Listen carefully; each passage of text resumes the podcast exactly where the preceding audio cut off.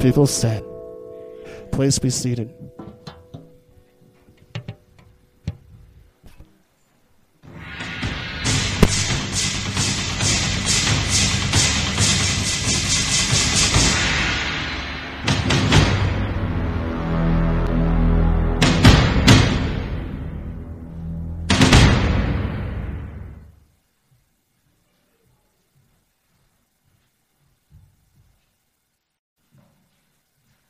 You know, probably as you've been watching the little intro there, you, have been kind of thinking, well, that's kind of weird, right? With, with this tree and a goat and some other things. Well, um, I've been, uh, to be honest with you, I've been scratching my head this week as I've been studying Daniel chapter 8. I don't know if you've been reading along with us.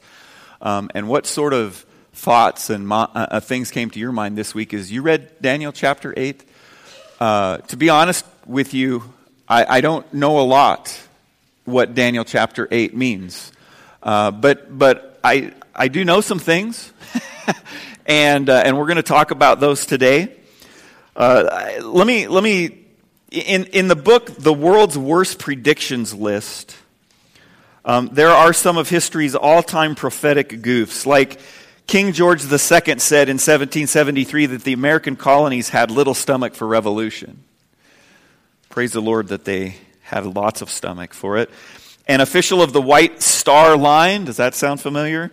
Speaking of the firm's newly built flagship, the Titanic, launched in 1912, declared that the, sink, that the ship was unsinkable.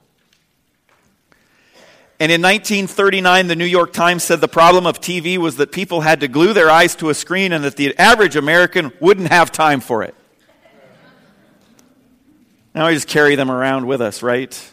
How many people have you seen people walking around your town, staring at their phones? Right? Anybody see anybody? Can you? I, I actually I don't have them with me this morning, but I have statistics on Pokemon and and how it just exploded overnight. Um, I will. I'll incorporate those into a sermon someday, but it, not today. That, that's not um, today. Thank you. Did somebody just say thank you? Wow. I got an article this week from, from a Christian magazine that said how to leverage Pokemon for your church. Now, now, no, no, honestly, if you know anything about it, there are these major stops, right, that people have to go to to battle over whatever with their Pokemon characters. I actually know a little bit more than I'm letting on here, but uh, a lot of those gyms, they're called, are at churches. And churches are jumping on the opportunity of inviting and, and, and engaging people that are just showing up in their parking lot to play Pokemon. They're flooding into their, to their parking lots playing this game. And so, anyway, just, a, just like we have bikers that drive by us every day, they have Pokemon players that are chasing characters in their church. And then there's this one there's this one. An English astronomy professor said in the early 19th century that air travel at high speed would be impossible because passengers would suffocate. Um, wouldn't it be great to actually know the future? Wouldn't it be great to, to know what's going to be, to, to, to what's going to happen? You know, next week, as a, uh, a man was driving in southern Indiana heading for Kentucky, and he saw the sign, this sign that read, Last Chance for a dollar fifty-five gas. And he still had more than a quarter of a tank, but he figured he couldn't let such a deal pass him, him up. He had to stop and get this cheap tank of gas, so he filled up. And as he was getting changed back from the attendant, he asked, So, how much is gas in Kentucky? And the guy said, Oh, a buck and a quarter. Wouldn't it be nice to have known the future? Uh, you know, there are there there's movies called Back to the Future, right? In Back to the Future 2, um, Griff finds out that Marty's been traveling, that, that he traveled into the future, and he finds this, this almanac in the, in the car, the DeLorean, that, that was from the future. And, and Griff takes this, and it, it's, it's a sports almanac, and it tells him the scores of all of the games up into the future. So he starts betting on all of this stuff because he knows beforehand how the game's going to turn out. Wouldn't it be nice to have something like that if you have investments in the stock market, for instance? You would know when to sell and, and when to buy. Um, maybe, you know, when it comes to fantasy football, wouldn't it be great to know the future? Uh, when your running back's going to get hurt and when you need to know that you should not play him that particular day. A job search. A search for a spouse. This used to be one for me all the time. God, why don't you just tell me who I'm supposed to marry? It would just, it would be so much cheaper and, and easier. You know, I could just wait for that. You could just tell me when and who. Right, kids? Have you ever thought that? It would be so much easier. But you know, there, it, the, knowing the future isn't all that it's cracked up to be, I don't think. Because as I think about if, if I knew, if God said, okay, David, or, or say Timothy, Timothy, you're going to marry so and so, her name is this, you're going to meet her at this place, and, and you're, you should ask her to marry you on this date. Wouldn't that be great? That'd be nice to know, wouldn't it? You could just take a deep breath. You wouldn't have to look at another girl until that time. You know, you wouldn't have to see if anybody else is interested. But I, as human beings, my guess would be that even with that information and we knew, we would find reasons why that couldn't be her right? Or it couldn't be him. I mean, they don't even like me or they don't whatever. I mean, if we knew exactly the future, I think we would mess it up somehow. Honestly, I, I just really believe that. We would, as human beings, we would figure out a way to mess it up. And, and we just sang two songs, and I hope you sung them wholeheartedly and you believe everything that you just sang. But God knows exactly what He's doing. He's sovereign, He's our creator. He's above all. He's all powerful. He's all good. And he knows exactly what he's doing when it comes to prophetic proclamations of the future as well. First of all, uh, he knows exactly what's going to happen in vivid detail. God knows it all. I mean, in fact, I, I, I picture God above time and, and the, the timeline of of humanity and history is right there before him, and he sees it all. Every last minute of it, from the past to the future. He knows exactly what's going to happen. Um, and, and God will do what God wants to do. And, and we need to resign ourselves to that. And, and we need to be okay. And that's great. But, but what if that doesn't really line up with what I want? Right? I mean, what if I have different plans? And, and, and what God is trying to, to get me to do or trying to move me in a certain direction, what if I want to do something different? If I knew that God was going to have me do this, maybe I would find reasons to say, oh no, God really, he must not care about me because he doesn't want me to have what I want, or, or, or something to that effect. And then secondly, I think, and, and this is especially true of the passage that we're going to look at today, he only gives us general details of his plan. We're, we're seeing in big, broad brushstrokes today in Daniel chapter 8 a prophetic message from Daniel. One that even Daniel himself wrestled a great deal with. Uh, but God knows how we operate. God knows if He said that the world was going to end on such and such a date, that we would I don't know. You know, you always hear you always hear people say, "Well, you know, I'm just gonna I'm just gonna have fun when I'm in college, and and then I'll get serious about my relationship with God after I graduate." Right? I'm just gonna go do my own thing, and then, well, what if you don't have four years? And and if we knew the time and day, which we don't, Bible says nobody knows. If we knew the time and day, we would abuse it, I think. And God doesn't give us that. Uh, uh, uh, as I've been studying and looking at Daniel chapter 8, it's been this preacher's nightmare and many, many, many other preachers' nightmares as well. In fact, um, doing a Google search for sermons on Daniel chapter 8, there isn't a lot of them because they just skip it. It's, it, it, it's hard to understand, and, and I would say impossible to completely understand. Um, it, even noted scholars hesitate to proclaim confidence in their interpretation of, cha- of Daniel chapter 8. Daniel himself, we will see at the end of Daniel chapter 8, honestly doesn't have the foggiest idea of the vision's true meaning. Even after the angel Gabriel has interpreted the vision for him. Isn't, isn't that, think about that. what have we been learning about Daniel up to this point? He can not only interpret dreams through the power of God and the power of the Holy Spirit, he can tell them what they're dreaming and what they dreamt. And here we now we have Daniel who who is troubled and and and confused by this dream that he had.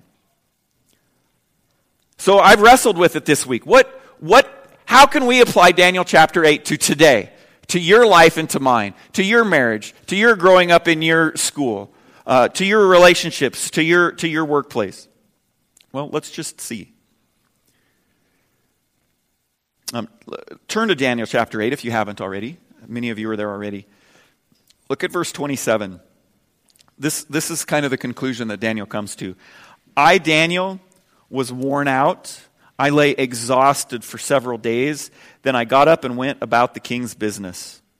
I was appalled by the vision, it was beyond understanding. I, I think truly when we come into uh, the presence of God, oftentimes that is our response. Maybe not the appalled, but this is so great and this is so amazing and our God is so sovereign. And how could I not have trusted him yesterday when I was discouraged and when, when Satan was using that tool? I don't know how many conversations I've had with people this past week about last Sunday's sermon and, and, and about how, how that little tool of discouragement is so powerful in our life during the course of a week. So, when a divinely gifted interpreter of dreams and visions can't understand it, how could we even begin to say, this is what it is, this is what it means?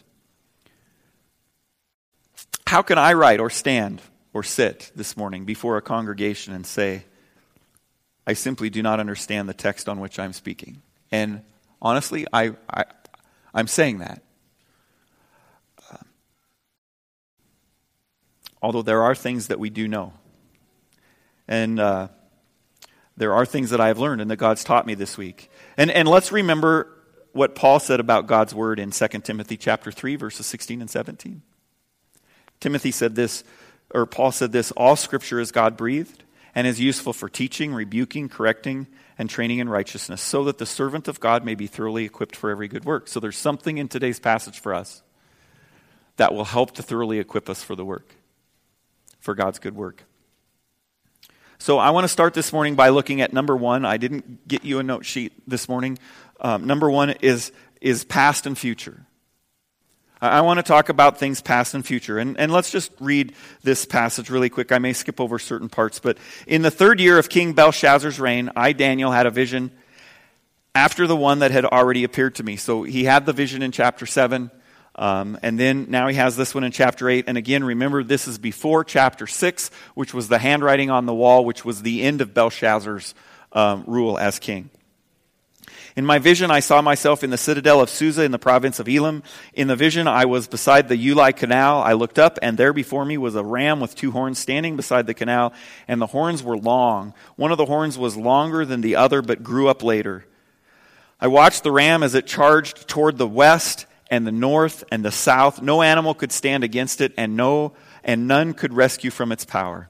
It did as it pleased and became great. As I was thinking about this, suddenly a goat with a prominent horn between its eyes came from the west, crossing the whole earth without touching the ground. It came toward the two horned ram I had seen standing beside the canal and charged at it in great rage. I saw it attack the ram furiously, striking the ram and shattering its two horns. The ram was powerless to stand against it. The goat knocked it to the ground and trampled on it, and none could rescue the ram from its power. The goat became very great, but at the height of its power, the large horn was broken off, and in its place, four prominent horns grew up toward the four winds of heaven. Out of one of them came another horn, which started small, but grew in power to the south and to the east and toward the beautiful land. It grew until it reached the host of the heavens, and it threw some of the starry host down on the earth and trampled on them. It set itself up to be as great as the commander of the army of the Lord. It took away the daily sacrifice from the Lord, and his sanctuary was thrown down. Because of rebellion, the Lord's people and the daily sacrifice were given over to it. It prospered in everything it did, and truth was thrown to the ground. Then I heard a holy one speaking, and another holy one said to him, How long will it take for the vision to be fulfilled? The vision concerning the daily sacrifice, the rebellion that causes desolation, the surrender of the sanctuary, and the trampling underfoot of the Lord's people. He said to me, It will take 2,300 evenings and mornings, then the sanctuary will be reconsecrated. While I, Daniel, was watching the vision and trying to understand it, there before me stood one who looked like a man, and I heard a man's voice from the Ulai calling, Gabriel, tell this man the meaning of the vision. As he came near the place where I was standing, I was terrified and fell prostrate. Son of man, he said to me, understand that the vision concerns the time of the end. While he was speaking to me, I was in a deep sleep with my face to the ground. Then he touched me and raised me to my feet. He said, I'm Excuse me. I am going to tell you what will happen later in the time of wrath because the vision concerns the appointed time of the end. The two horned ram that you saw represents the kings of Media and Persia. The shaggy goat is the king of Greece, and the large horn between its eyes is the first king. The four horns that replace the one that was broken off represent four kingdoms that will emerge from this nation, but will not have the same power. In the latter part of their reign, when rebels have become completely wicked, a fierce looking king, a master of intrigue, will arise. He will become very strong, but not by his own power. He will cause astounding devastation and will succeed in whatever he does. He will destroy those who are mighty, the holy people. He will cause deceit to prosper, and he will consider himself superior. When they feel secure, he will destroy many and take his stand against the prince of princes. Yet he will be destroyed but not by human power. The vision of the evenings and mornings that has been given to you is true, but seal up the vision, for it concerns the distant future. I, Daniel, was worn out. I lay exhausted for several days.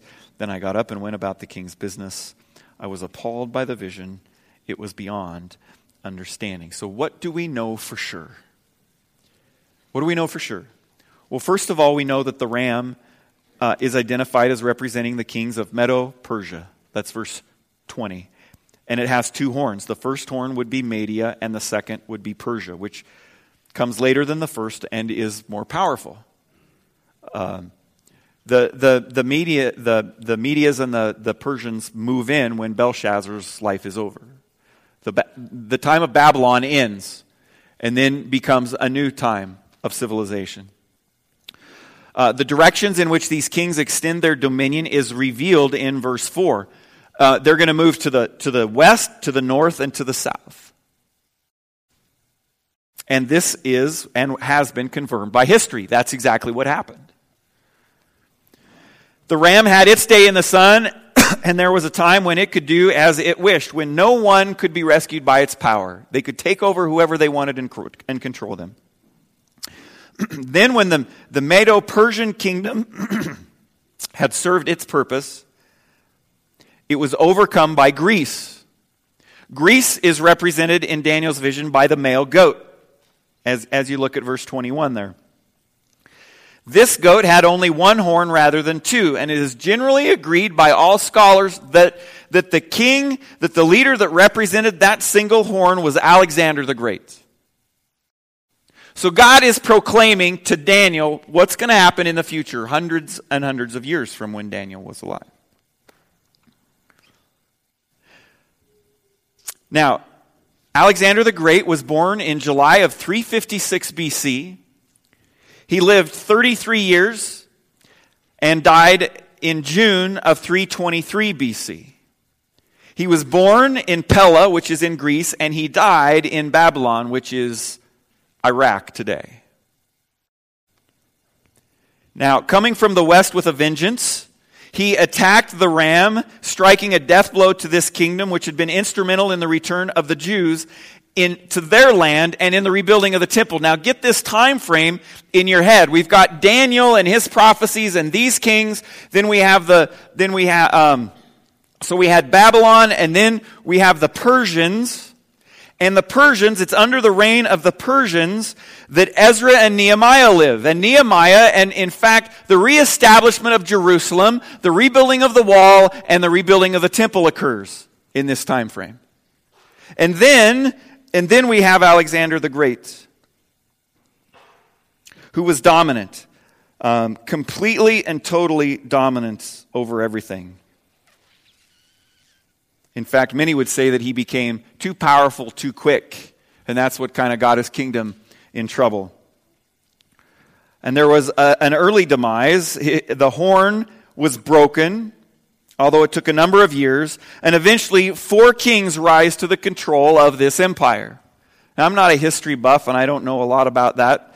Um, this I got from a commentary, so I'm just I see heads shaking in agreement, so I know there are some history buffs out there that, that know all of this. And then we have this conflict between the little horn and God at this point in history. This stuff is really happening. And in verse 10, the little horn achieves things which are more than human. More than human. He grows up, he, he grows up to the host of heaven causing some of the hosts and some of the stars to fall to earth where he tramples them. Verse 10. And like the ram and the goat before him, he magnifies himself. And we know, and, and we've seen that that's not a good thing for a king to do, to magnify himself. It's not a good thing for us to do. And while others magnify themselves above men, this horn magnifies himself to be equal with the commander of the host.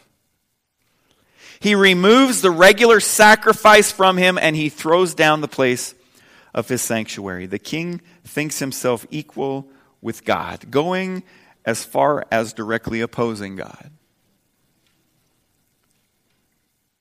Now, as we look on, the little horn seems to change right before our eyes from a mortal man to an incarnation of Satan himself. And then the focus seems to shift from the Israelites and Israel and Jerusalem and the temple to the host of heaven and the stars of the sky. And, and then I, I want to show you Revelation chapter 12, verses 4, verse 4 which says this Its tail swept a third of the stars out of the sky and flung them to the earth. The dragon stood in front of the woman who was about to give birth so that it might devour her child the moment he was born. This prophecy suggests that there's so much in chapter 8 that we don't know and we don't understand, but it is talking about the big picture of, of humanity. It's talking about something that is going to occur in the coming centuries. And it's, it's talking about something that it's going to occur in the very end. And you might think to yourself, well, how can, how can that be? How can God prophesy something that actually happens in history, but then it's going to happen somehow different in a different way at the end of history? Well, God works that way, doesn't He? We see it over and over and over and over again in the Old Testament. Um, the Israelites were dying because of viper bites, and what did God tell Moses to do? He said, Moses, put, put a snake on a stick and stand it in the middle and have the people look upon the snake and they'll be healed. Now, what on earth? What?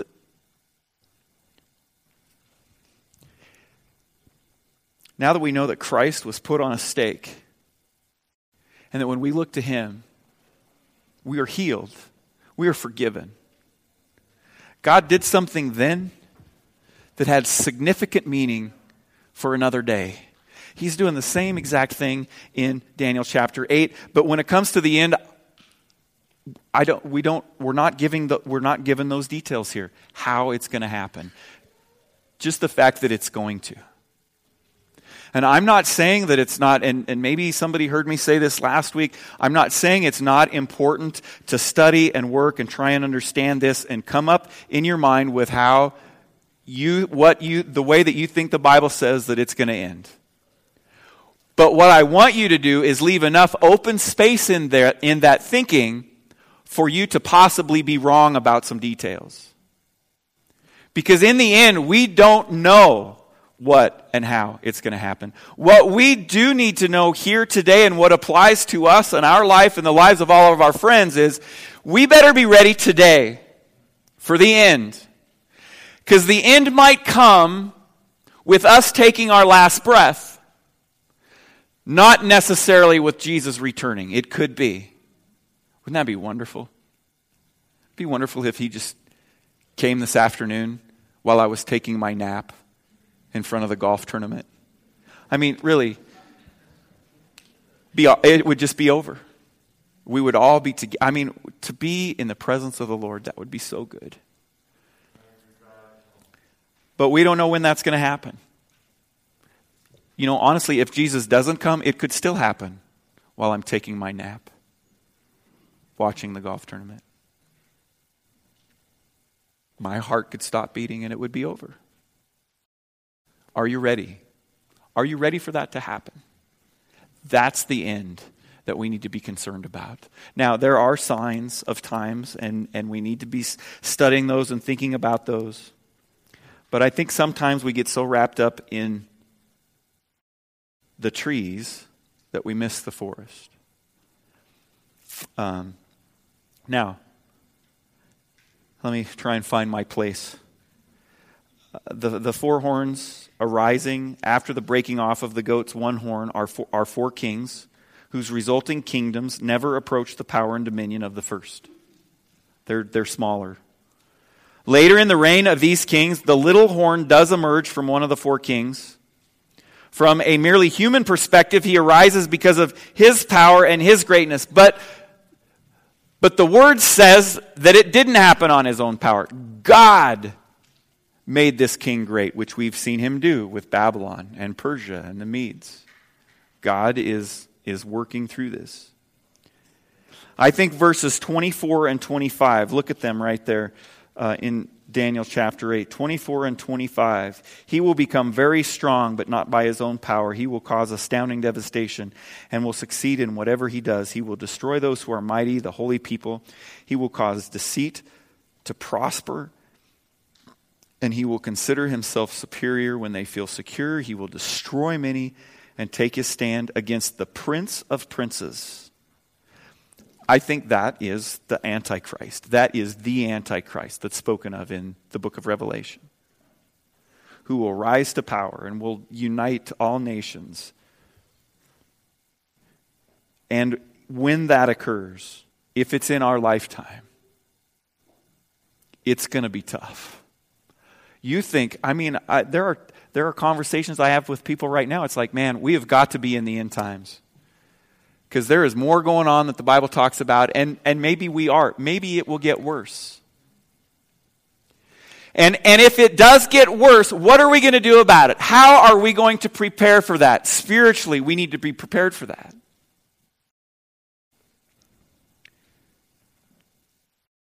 Who was the fourth figure in the fiery furnace? I think it was Jesus. I think it was Jesus himself before becoming incarnate in earth. Again, one of those situations. And I'm going to talk just a little bit briefly at the end of the sermon about, about that situation. So, has eh, this, this future that Daniel is talking about, is it in Daniel's future and our past? Yes. Is it in our future and Daniel's future? Yes. I think it's both. And I'm not exactly sure how it will all work out. But I do know this God is sovereign. Jesus came as the Messiah, He died and rose. And we put our faith and trust in Him. And it doesn't matter. I know there are some of you and maybe I should show that video of Andy Stanley again, who are just fretting about what's going to happen in our country politically. And, and, and I want to encourage you don't fret, pray. Don't fret, pray. You know, if, if, if, if, if you're tired of seeing all the negativity on Facebook, delete it. Don't go there. You know, um, if you don't like seeing all the bad news on TV, turn it off. Pray pray. I, I hope that, that many of us will show up in Cheyenne on the 12th. I, I, that excites me uh, to pray for our nation. Because who knows what God's doing? You know, is God going to uh, bring a, a new president who's going to get new leadership and who's going to restore what we would say is a good country? Or, or Or is it not going to be that way? Is it going to be a, a, a, president who God is putting there to tear down some stuff in our country? To be honest with you, that scares me. I don't want that. But if that's what God wants, what I do want is the faith to live in the midst of it. And if that's where God wants us, then, you know, that's where we need to be. And we don't need to be afraid. We don't need to be afraid. Stop scaring the children. That was Andy Stanley's statement. Uh, so, so now I, you know, we have 10 minutes left. I, I want to just give a couple things about the so what. I, I just gave one major one. Living today, like today is our last. The Apostle Paul reminds us that even when we look back on fulfilled prophecy, it is still to one degree or another unfathomable. God is so incredibly big. You know, he, he works things out. And, and, I, and, and maybe, maybe we just need to sit back and just be amazed and just worship and surrender. Uh, Romans, in Romans chapter 9, in chapters 9 through 11, 9, 10, and 11, Paul explains how the salvation of both Jews and Gentiles was a part of God's plan. You know, God did choose to bless the, the Gentiles through the seed of Abraham, and the seed of Abraham was Jesus Christ. And the Jews rejected him. And, and, that, and there was purpose in that. It was so God could save all people. Blessings did come through the Jews, but honestly, in a, in a backhanded manner. The, the Gentiles received the gospel because the Jews rejected him. The Jews, God chose to bless all people. The Gentiles, that's us, most of us. I don't have any close Jewish friends, I, I, but there might be somebody in the room today that has Jewish heritage. But at the end of Paul's explanation of the working out of the eternal plan and purpose of God, Paul looks back on the wisdom of God and he finds it beyond comprehension. This is Paul. Uh, look at Romans chapter 11, verses 30 through 33. I think it probably says 30 through 36, but it's only through 33.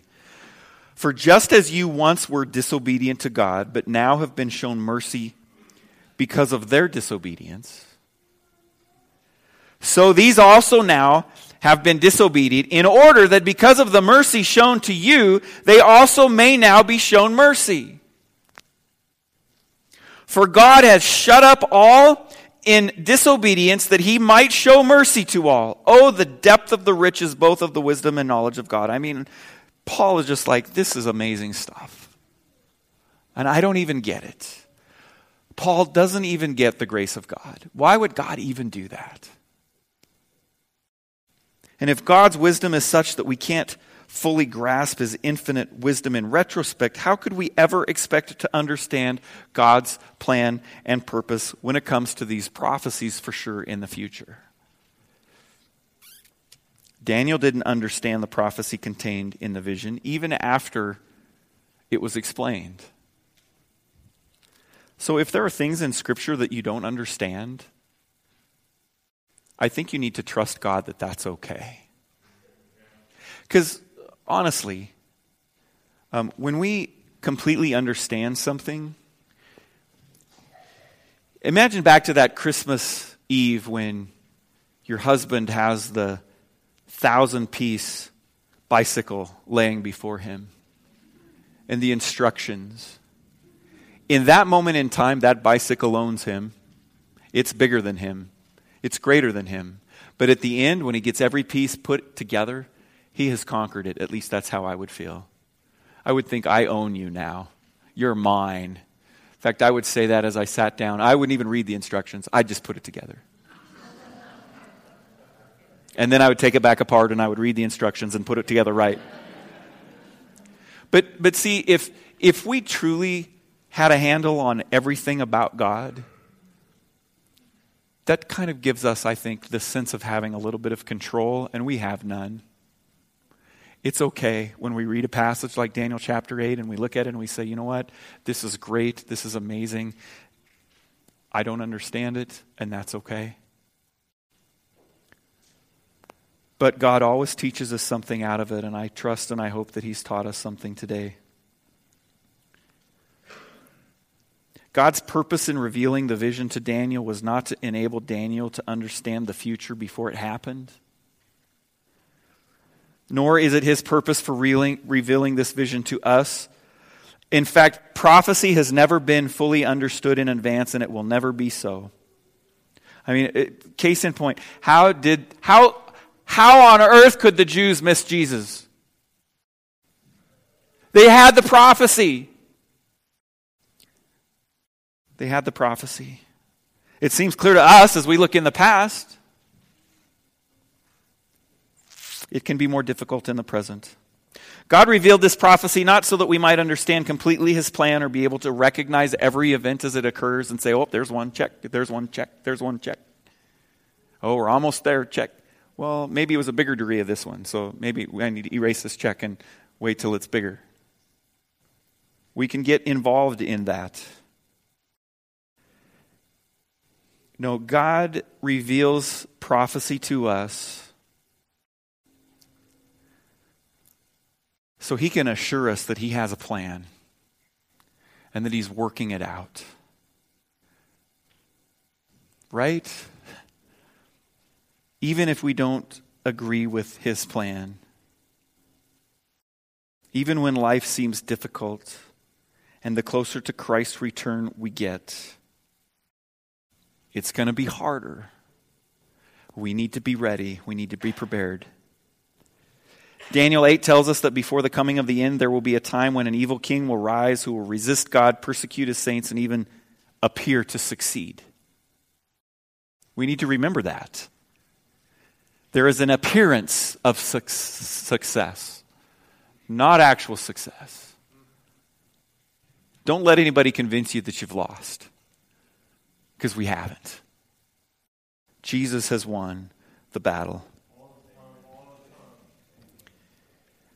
Our text tells us clearly that the success of this evil horn is by divine permission, and that in the end, God will destroy wickedness.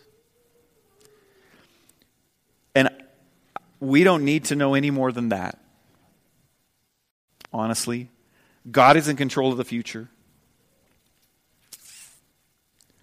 Many of you may be suffering this very moment in life, each in our own different way. Um, and I ask, do you understand exactly what the future holds for you? Do you know what tomorrow will bring? Do you know what next week will bring? Do you know what next month will bring? Who among us knows precisely what God is doing or why? I mean, generally that comes after for me. It's like, oh, I see what God was doing then. I hated it, but I see what God was doing then. Like Job, we're called to suffer without God's explanation. We do not need to know what will happen tomorrow. We do not need to know the reasons for what, for what God is doing in our lives at the moment. All we need to know that He is our God and He is in control. This is the essence of chapter 8. We know our future is in God's hands and that suffering must precede glory and knowing this is enough. If we know Him, if we know Him, if we've surrendered our life to Jesus Christ, we're ready. We're ready. Do you know Him? And if not, wouldn't you believe today that Jesus died for your sins? He paid the price, the debt has been paid. if you would just believe. I had a conversation with a friend this week, and uh, I spent a few days in a combine going really, really, really, really, really slow in an irrigated field, and uh, I had lots of time to pray for many of you this week. And, and as somebody specific would come to mind, I'd send him a text message. And I sent this one person a text message. And he had told me a month ago that they, his family was looking at buying a house, and it was the perfect house, but he wanted to trust the Lord. And I said, Hey, how, how's progress with the house? And he said, Well, interesting that you would ask me that today. and uh, they say you shouldn't text and drive, but at one mile an hour, you know, in a field. Uh, he said, No progress on the house. In fact, he said, I lost my job. And uh, he said, I've gotten on with somebody else, but, but there's a month's where I'm not going to have a paycheck. And I've been a bad steward. I've made good money, been poor stewards. And we're just going to have to suck it up to make it through a month without a paycheck. And he said, and I've been, I've been listening to the internet and I've been pretty discouraged. He said, I feel like a failure as a dad. I feel like a failure as a provider for my family. And of course, what's going through my mind? Daniel chapter 7. and he said, I had some well meaning Christian friends who told me that, that God won't let you go through anything that you can't handle. And he said, when they told me that, I nodded my head in agreement, but he said, I don't think that's true. He said, I don't think that's true. What do you think? And I said, I said, I think I think 1 Corinthians chapter 10 verse 13 is one of the most often misquoted verses on the planet. Because that's the verse people use to say that thing. That God won't allow you to go through anything that you can't handle. I think that's false, and this is why. Look at this verse. No temptation has overtaken you except what is common to man, and God is faithful he will not let you be tempted beyond what you can bear, but when you are tempted, He will also provide a way out so that you can endure it. He's not talking about all things, He's talking about temptation. We can always say no to temptation. Always. Always. He will not allow us to be tempted beyond what we could bear. Now, I believe that we can do all things in Christ, and it's by the power of God that we can do things that maybe we wouldn't normally be able to bear. Okay? So hold on to that. But as you think about things that you've gone through and you've thought about times when you're just like, man, I don't think I can bear under this, it's probably true. A couple biblical examples of this from Daniel, the book of Daniel. Shadrach, Meshach, and Abednego get tossed in a fiery furnace. Is that something beyond what they could bear? You bet it is. You bet it was. On their own. But it was by the power of God that they were saved from that.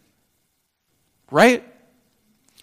Daniel gets thrown into a den of lions. Did he close the mouths on those lions? He should have been eaten alive. Nothing. He was powerless. That was more than he could bear himself. Whatever it is that you're going through and you think that it's unbearable, the, the only place that you can turn, because it might be unbearable in your strength, the only place you can turn is to our sovereign God. He can do the impossible. He can give you strength to bear under what might normally be unbearable.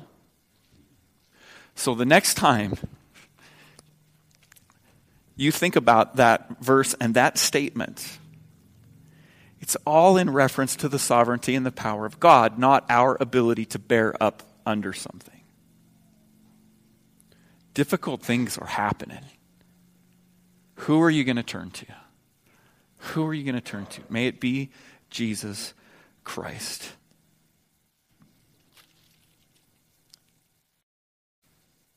Jesus said, I am the way, the truth, and the life. No one comes to the Father but by me believe, trust to the very end, no matter what that looks like. Let's pray. Lord Jesus, thank you. Thank you for loving us, for forgiving us, for being slow to anger But Lord, we know that there's been times where in the history of Israel and other nations, there was a time where your patience ran out and there was discipline. And Father, I pray for these families that are represented here today and who are listening online. And Father, I pray that their faith, that their strength to get through every day comes from you. And Father, I know Satan intends to discourage and depress and weaken us, but Father, I pray that all of us would turn to you, that we would be strong in the Lord. That when we are weak, that's when we would be strong.